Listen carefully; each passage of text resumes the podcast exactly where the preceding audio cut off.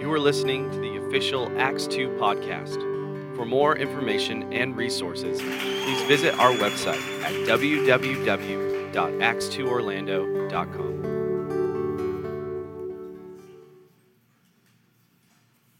How many were getting some uh, healing or feeling some freedom in worship today? Let me see your hand. Yeah, good. I could feel it too. I needed it. I don't know about you guys. I needed that. I needed that big time. Yeah. There's going to be some more breakthrough in the room. Okay? Um, we've been in this series on Mythbusters and been working on it. I got all kinds of things to say about it. Last week, we did something different. I felt like God was totally on that. This week was probably one of the most difficult weeks of my life emotionally that I've had in years. It was just very, very challenging just working through stuff internally. And it was a challenge. It was just, yeah. You guys ever have anything like that happen where it's just like, this is not good? you know what I mean? Like on the inside, you like feel like you're dying, think you might die, and afraid you won't. it was. I don't mean to be a downer. I'm just saying it was a difficult week, but I really felt like coming into this week uh, that I needed to circle around and find some anchors for myself. And, and I found some. So I'm going to talk this morning. I'm glad you're in the room, but I'm talking to myself. Okay? And I'm praying that there's just going to be a exponential amount of breakthrough in my life and your life and everybody who needs it. But I want to talk about what it means to really live free. And and as you guys know, Satan sucks.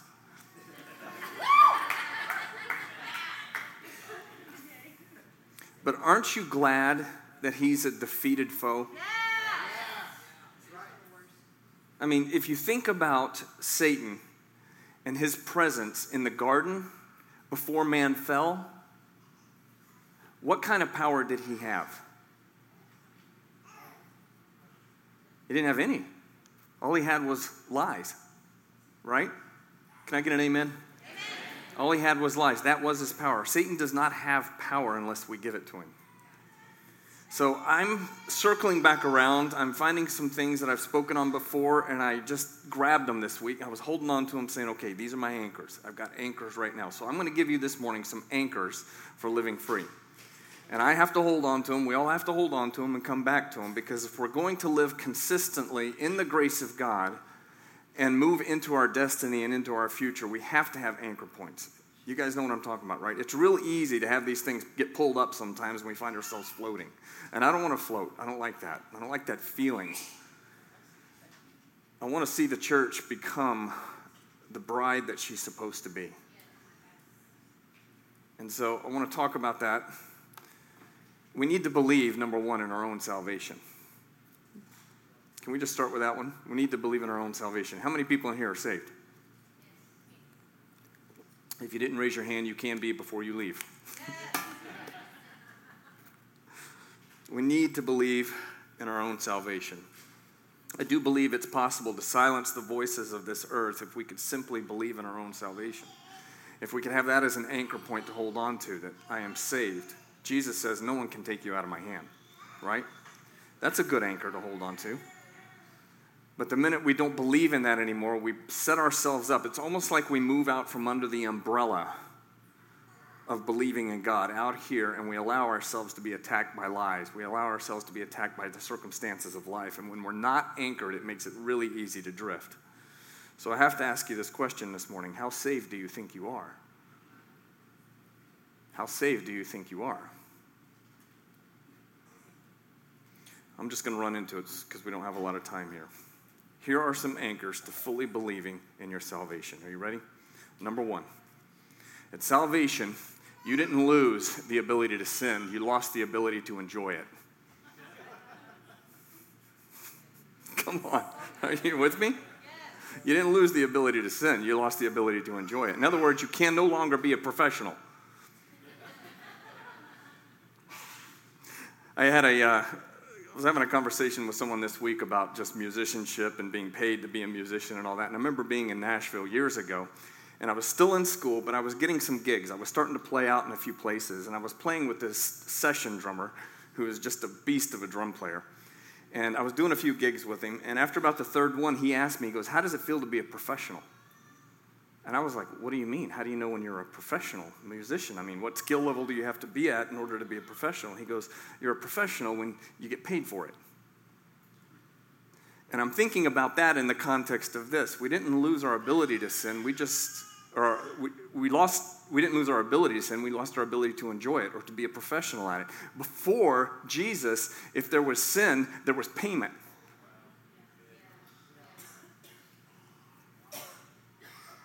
meaning we were professionals but because of the work of the cross i'm no longer a professional i'm not paid Come on, is that? I'm hoping this is going to set you free this morning. Okay, okay, they're for me if they're not for anybody else. I just I'm looking at this going, my my when if I mess up and I do it all the time, if I mess up, it's not changing my standing with Him at all. It's not even remotely changing my standing with Him. Sin has consequences. Don't get me wrong. I'm not saying sin is okay. It has its consequences and it will cost us in this life. But I'm saying is it doesn't. I didn't lose the ability to do it. I just lost the ability to enjoy it and be a professional at it. Colossians 2:11 says this, "Through our union with him, we have experienced a circumcision of the heart. All of the guilt and the power of sin has been cut away and now is extinct because of what Christ the anointed one has accomplished for us." Come on, that's a good word. That's a really good word. It's been circumcised off of us. I don't want to go into the graphic nature of that. You can talk to your friends about it. I'm just simply saying there is an actual cutting away that happened that removed it completely. And I thank God through Jesus Christ that it is not my job to do that. It was absolutely His, and He did it. It's a good word, Andrew. We're so forgiven, so much forgiven, that God's nature has been installed inside of me and in my account, that what I have now to give is absolutely all of heaven. Come on, isn't this good? I think as humanity, we spend a lot of time focusing on what we've done wrong and what's wrong with us. Come on, if I'm being honest, if you're being honest, would we say that? If you actually were to take a, a, pad and paper throughout the course of a week and write down how many times your mind is thinking about what's wrong with you or what's wrong with the world around you, I wonder how lopsided it would be in comparison to what we absolutely what we think about that God has deposited inside of us. I don't know that they would come out equal. I know in my life it doesn't. But I need these anchors. I need something to come back to. I didn't lose my ability to sin, I did lose my ability to enjoy it. Number two, when God writes your story into his record, are you ready? He only records what is done in repentance and faith. It's true. It's true. Look at Hebrews chapter 11. I'm going to read this one to you. Hebrews chapter 11. This is called the Hall of Faith chapter, right? Where the writer of Hebrews talking about faith, and he gives the account of people in the past who have walked through and have been counted as people of faith. And it gets to this story about Sarah. You guys remember Abraham and Sarah? It says this about her Sarah's faith embraced the miracle power to conceive, even though she was barren and was past the age of childbearing. For the authority of her faith rested in the one who made the promise, and she tapped into his faithfulness. Come on. Go back to Genesis and read the story. That is not what happened. Uh, we're going to be honest. I mean, we love that. Ooh, that sounds great. Sarah. Read the story in Genesis 12 about Sarah. She laughed at God, she didn't believe. But when we get into the new covenant, what does God remember about her? Because God only remembers and records what's done in repentance and faith. Come on, this, I need this, man. I, I spend too much time thinking about things that God doesn't even remember.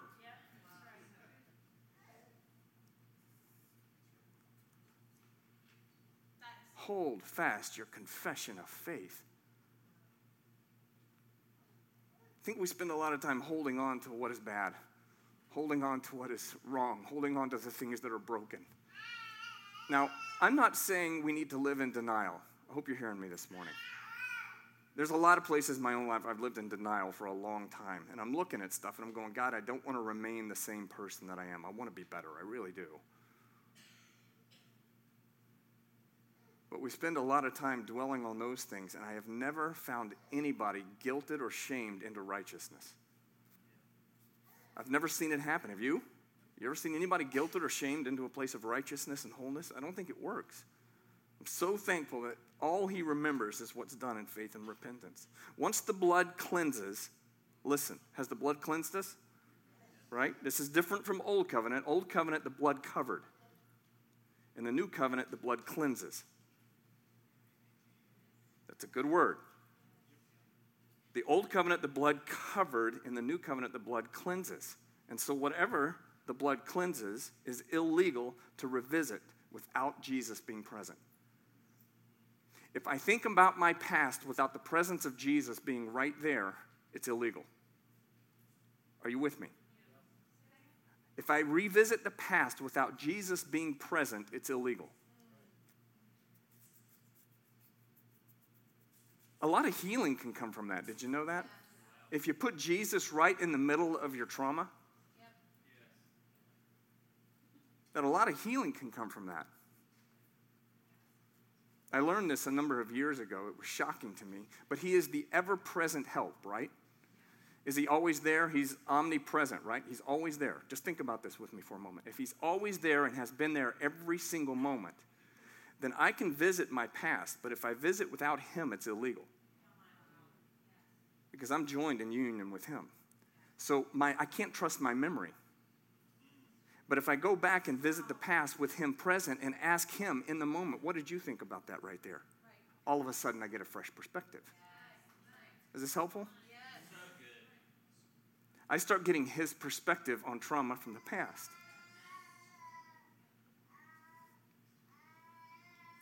It's amazing to me when I've done that that I have found Jesus standing there and he's not turning his face away like he can't look at it. He's standing right there looking at it. And all we have to do is pause in a moment and say, Jesus, what do you think about that thing right there? How do you feel about it? What are your thoughts on this thing right here? And all of a sudden, I find a new perspective. I find a new lease on it, and I start to recognize that there are things in life that can shape me, but they don't have to own me. There are things that I go through, the things that I can experience in my life and in my past that will determine to some level who I am in the future. But I don't have to be marked in pain by that the rest of my life. A number of years ago, number of years ago now, I should say a number of a number of years ago now. It was back in 93. My wife and I had moved to Nashville. I started school. And I'm kind of a handyman kind of guy. I can fix a lot of different things.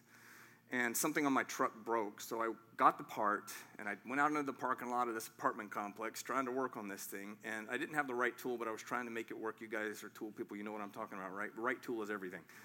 I didn't have the right tool. I'm trying to make it work, and I'm pushing on this wrench, trying to make this bolt break free. And all of a sudden, it breaks free, and my hand goes slamming down into another piece on the car, and it, it scarred my hand across here. And that hurt like the dickens. I mean, it hurt. I think I had a few choice words to say. But that hurt, and it hurt for a long time. It not only cut me, it bruised me really bad. Now, I can still see the scar on my hand right there, but it doesn't hurt anymore. I think that's something like what Jesus does when he comes into the middle of our pain and stuff, that we can have a remembrance of something, but we can touch it and it doesn't hurt anymore. That's how I want to live. I want to live like that to where I can get touched. Something can touch something that's very painful, but at the same time, I know I've been healed so much that it's like, yeah, I remember when that was. I know where I was. I know what time it was. I can feel the weather around it. It was a painful event. But I know because of the person of Jesus and I got his perspective on it that I can touch it, somebody else can touch it, and it doesn't hurt anymore. Come on, anybody with me? I, I need anchors like this to hold on to. I, I know I need that inside. To know that I can't revisit my past without him. And every time without exception I visit my past without him, it's painful and it hurts. I'm going to challenge you with it, church. Listen. How many in here want to be just more healthy? Yeah, I do too. I really do. I don't think it comes passively, though. I really don't. I think there is an aggressive attack towards the very things that hinder us from walking in fullness. And I think that when you talk about the anger and the wrath of God, I think that's what it's directed at. I don't think it's directed at sin anymore because he took care of that. He's angered at the things that keep us from walking in fullness and wholeness. Think about that as a parent. How many here are parents? You have children. Wouldn't it bother you if you had children who were walking in a disability of something that hurt them and they kept walking in it? Wouldn't it anger you because of what happened and you want to see them walk in wholeness? Now, if I, being evil, know how to give good gifts to my kids, how much more will Heavenly Father give good gifts to those who ask? Yeah. To revisit the past apart from the blood of Jesus is to open oneself up to a spirit of deception. Why? Because it doesn't exist anymore. Not, not what he thinks about it. It doesn't exist anymore. How about this one? Your past can separate you from your awareness of the love of God. It can separate you from your awareness of the love of God. We know that Romans tells us that we can't be separated from the love of God, but we know that if we visit it without Him, it will. It will bring an awareness of separation from God, but there is no such thing. Come on, somebody say amen to that. Let me give you another one here. He removes the sin and the sin nature from where it came. Now, these are just bullet points. I don't know about you guys. You might want to take pictures of this, write this down, just something to hold on to, because I'm serious. Right now, I'm holding on to these things. I just have to look at it and read it out loud and go, okay, that's good. If I, if I can't get deep revelation from God right now, I can hold on to this thing right here. He removes the sin and the nature from where it came. He changed you and I at the very core of our being.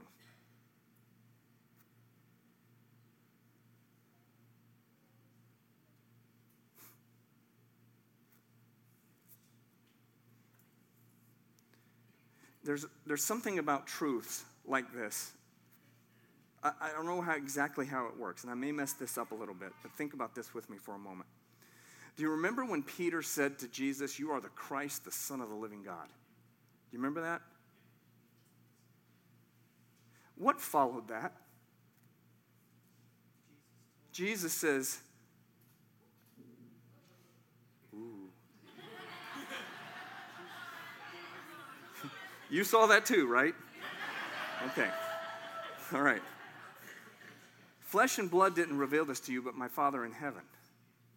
And I call you Peter, and on this rock I will build my church.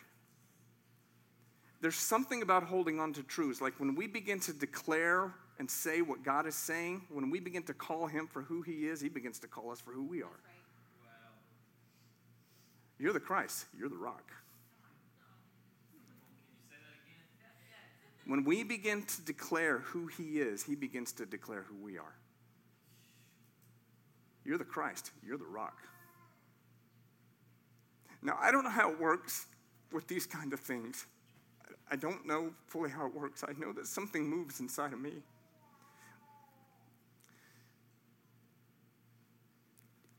having a hard time communicating this. There's a difference between a truth that is held in our head and a truth that is held in our heart and one that's held in my head get pulled away really easy because there's lies entering in. There's just the prince of the power of this air, the ruler of this world.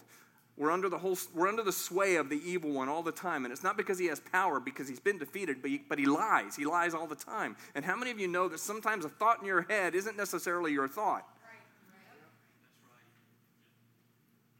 It isn't always your thought that you're having. It's a simpatico thing that starts to line up with the demonic, and we start to think something, and we think that it's our thought, and it's not our thought. It's actually channeling the demonic. In a, a truth in the head has no resilience against a lie in the heart. And if I let the lie start taking root down in my heart, the truth that I have in my head, it has no resilience against it. That truth has to make that transfer from here to here. That's why David says, Your word I've hidden in my heart, not in my head. Your word I've hidden in my heart that I might not sin against you. And we all have times where there are things that we have. They're hidden in our head, sometimes they're in our heart, but you reach points in life where it becomes very, very, very difficult. It becomes very difficult to operate. It becomes very difficult to even pull on one little thing and go, Where's the truth? Where's the truth? Come on, do I have anybody in a room with me here? You run into those difficulties. It's, it's okay. It really is okay. It's just part of the process of us learning and understanding that God's still working in us and through us, both to will and to do of His good pleasure. He's wanting something greater to come out of us. And, and we bypass maturity We bypass the growth in God if we don't be honest about that and say, okay, it sucks. Life sucks right now. I'm not saying we live there. And, and again, I'm not saying you live in a place of denial, but we definitely have to deny at a place of influence.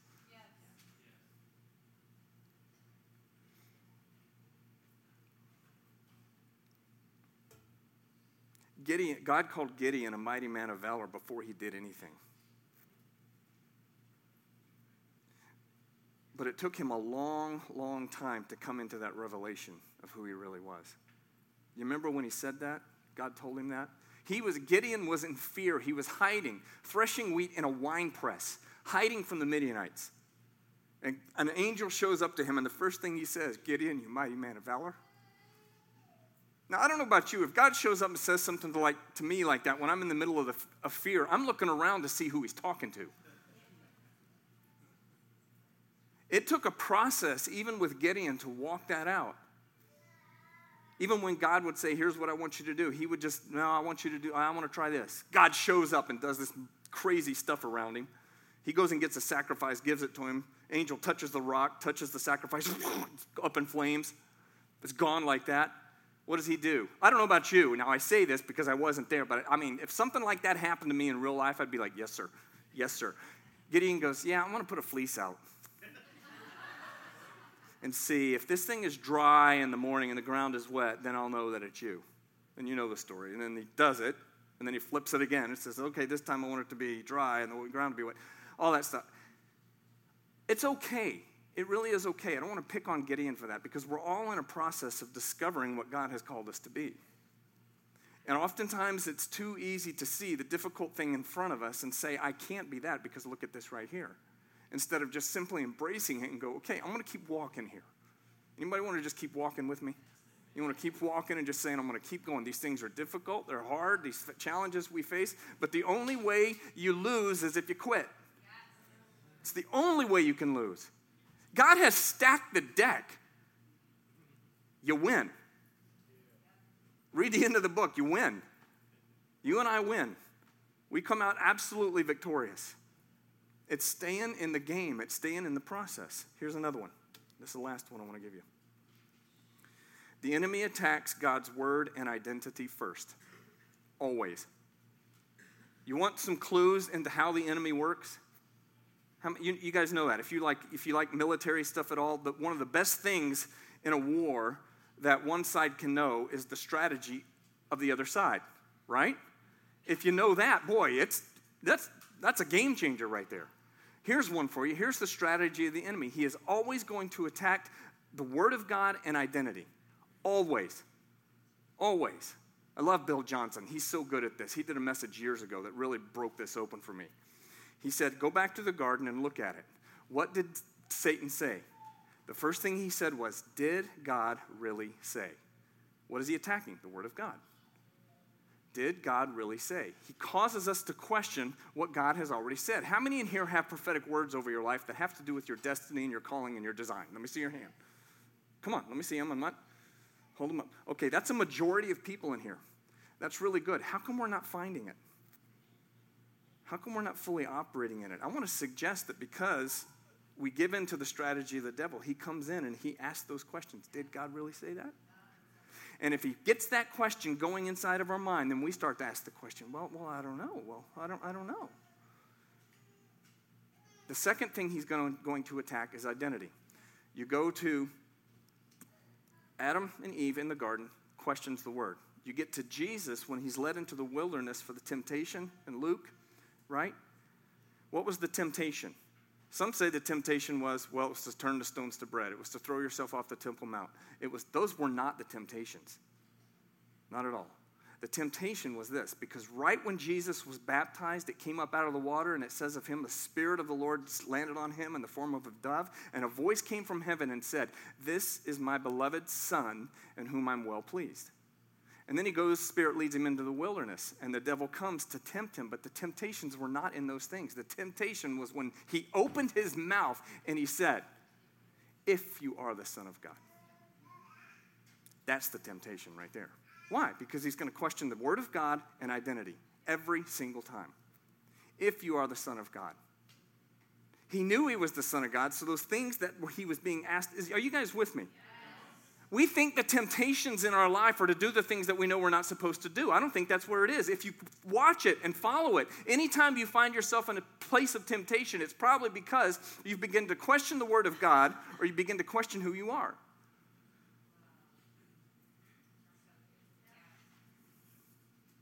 Trace it back. He was tempted in every way, but was without sin. Why is that? He knew who he was. He knew who he was. Is this helpful this morning? You getting some stuff just to hold on to, some anchors. Again, they're for me. If you want to borrow them, fine, use them. Whatever you have to hold on to, just grab some anchors in life. Because it's really easy. I know how easy it is. Trust me, I know how easy it is to have an event a circumstance, something come along, something happen in life where it's so easy to just let your mind go.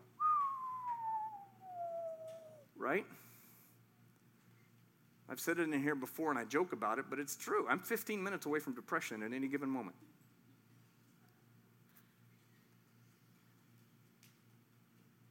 I could go back into addiction really quick. Do you know why? I know the way there. It's a well worn path. And if I dwell too long in a place where I'm questioning what God has said and I'm questioning who I am, I know I can. I don't even have to work at it. I wouldn't have to work at it at all. It'd be so easy to go back. When I'm standing here this morning saying to you guys, listen, these things happen. I'm hoping it's encouraging you this morning. I felt it coming out of worship this morning. I felt like it was just encouragement coming out.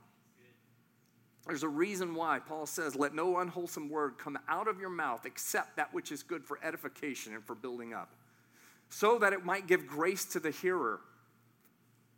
How many need encouragement? I do. I'm hoping I'm encouraging you this morning. And I, there's some, it's not just about I want to make you feel good. Do you know what encouragement really is? If encouragement is words that come out of my mouth so that it gives grace to the hearer, which is what the word says, then every time I encourage you, I'm painting a target on your back and I'm saying, God, get them. It's more than just some man giving you words that make you feel good. When I encourage you, I'm painting a spiritual target on your back and it's saying to God, go get them. Go get them. Because grace comes. And I can't do that. I can't give that. But encouragement, it says, according to Paul, that it gives grace to the hearer. I just painted target on your back. Hopefully, that's what's happening this morning. So, be anchored in your identity. Settle into what God has said. Don't question what He's already said of who you are. And get your identity from who called you. Get your identity from who called you.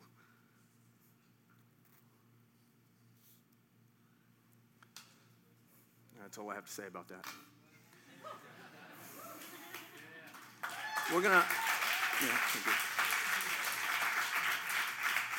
we're gonna do communion. Um, I think we have people set up to do that. We're gonna have a station in the back, and then we're gonna have two stations right here. Um, I want to encourage you with this. I do this often, but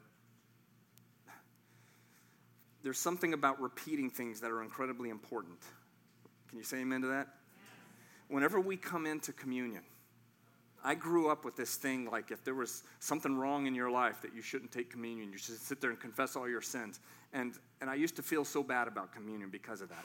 Can I just tell you that's a religious lie? That's an absolute lie. They use passages of scripture like 2 Corinthians 11 that talk about doing this in an unworthy manner. Can I just break that myth right there? That when he talks about doing it in an unworthy manner, he, the whole context is him talking about people who are not giving it full worth who are just getting together and having some Mello Yello and ho hos and saying they're having communion. People coming together and you're just eating. People filling up, not saving room for anybody else. They're coming together. They've turned it into this common thing. And he's saying there are people in your circles, guys, when he's writing to them, he's saying there's people who are still sick and there's people who are dying because you're not giving it full worth. Full worth has nothing to do with your sin, full worth has to do with everything about his sacrifice. That's why he said, when you do this, do this in remembrance of me.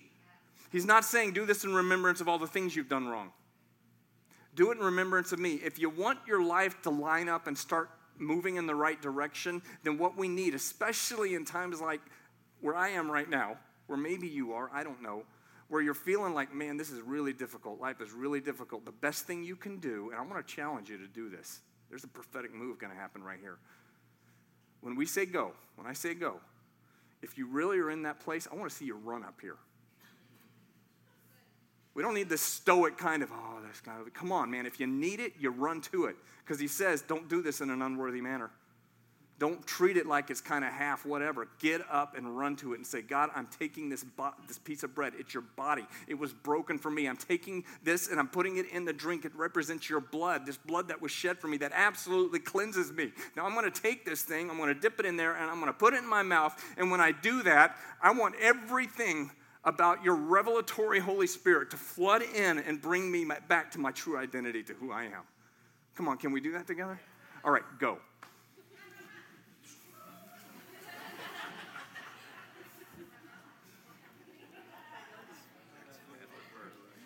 All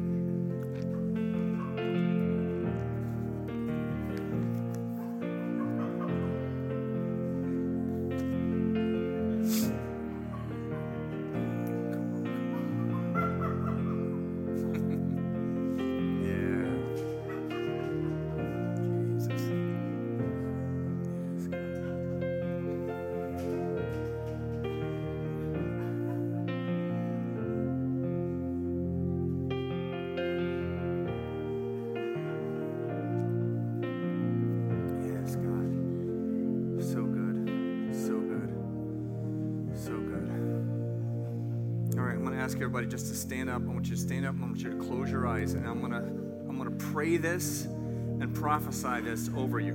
Okay? Just want you to receive this. If you as much as you can, just push everything else out and just receive this word. It's just the word of God coming right into your soul, speaking to you. But you, my delightfully loved friend, constantly and progressively build yourself up on the foundation of your most holy faith by praying every moment in the Spirit. Fasten your hearts to the love of God and receive the mercy of our Lord Jesus Christ, who gives us eternal life. Now, to the one with enough power to prevent you from stumbling into sin and bring you faultless before his glorious presence to stand before him with ecstatic delight.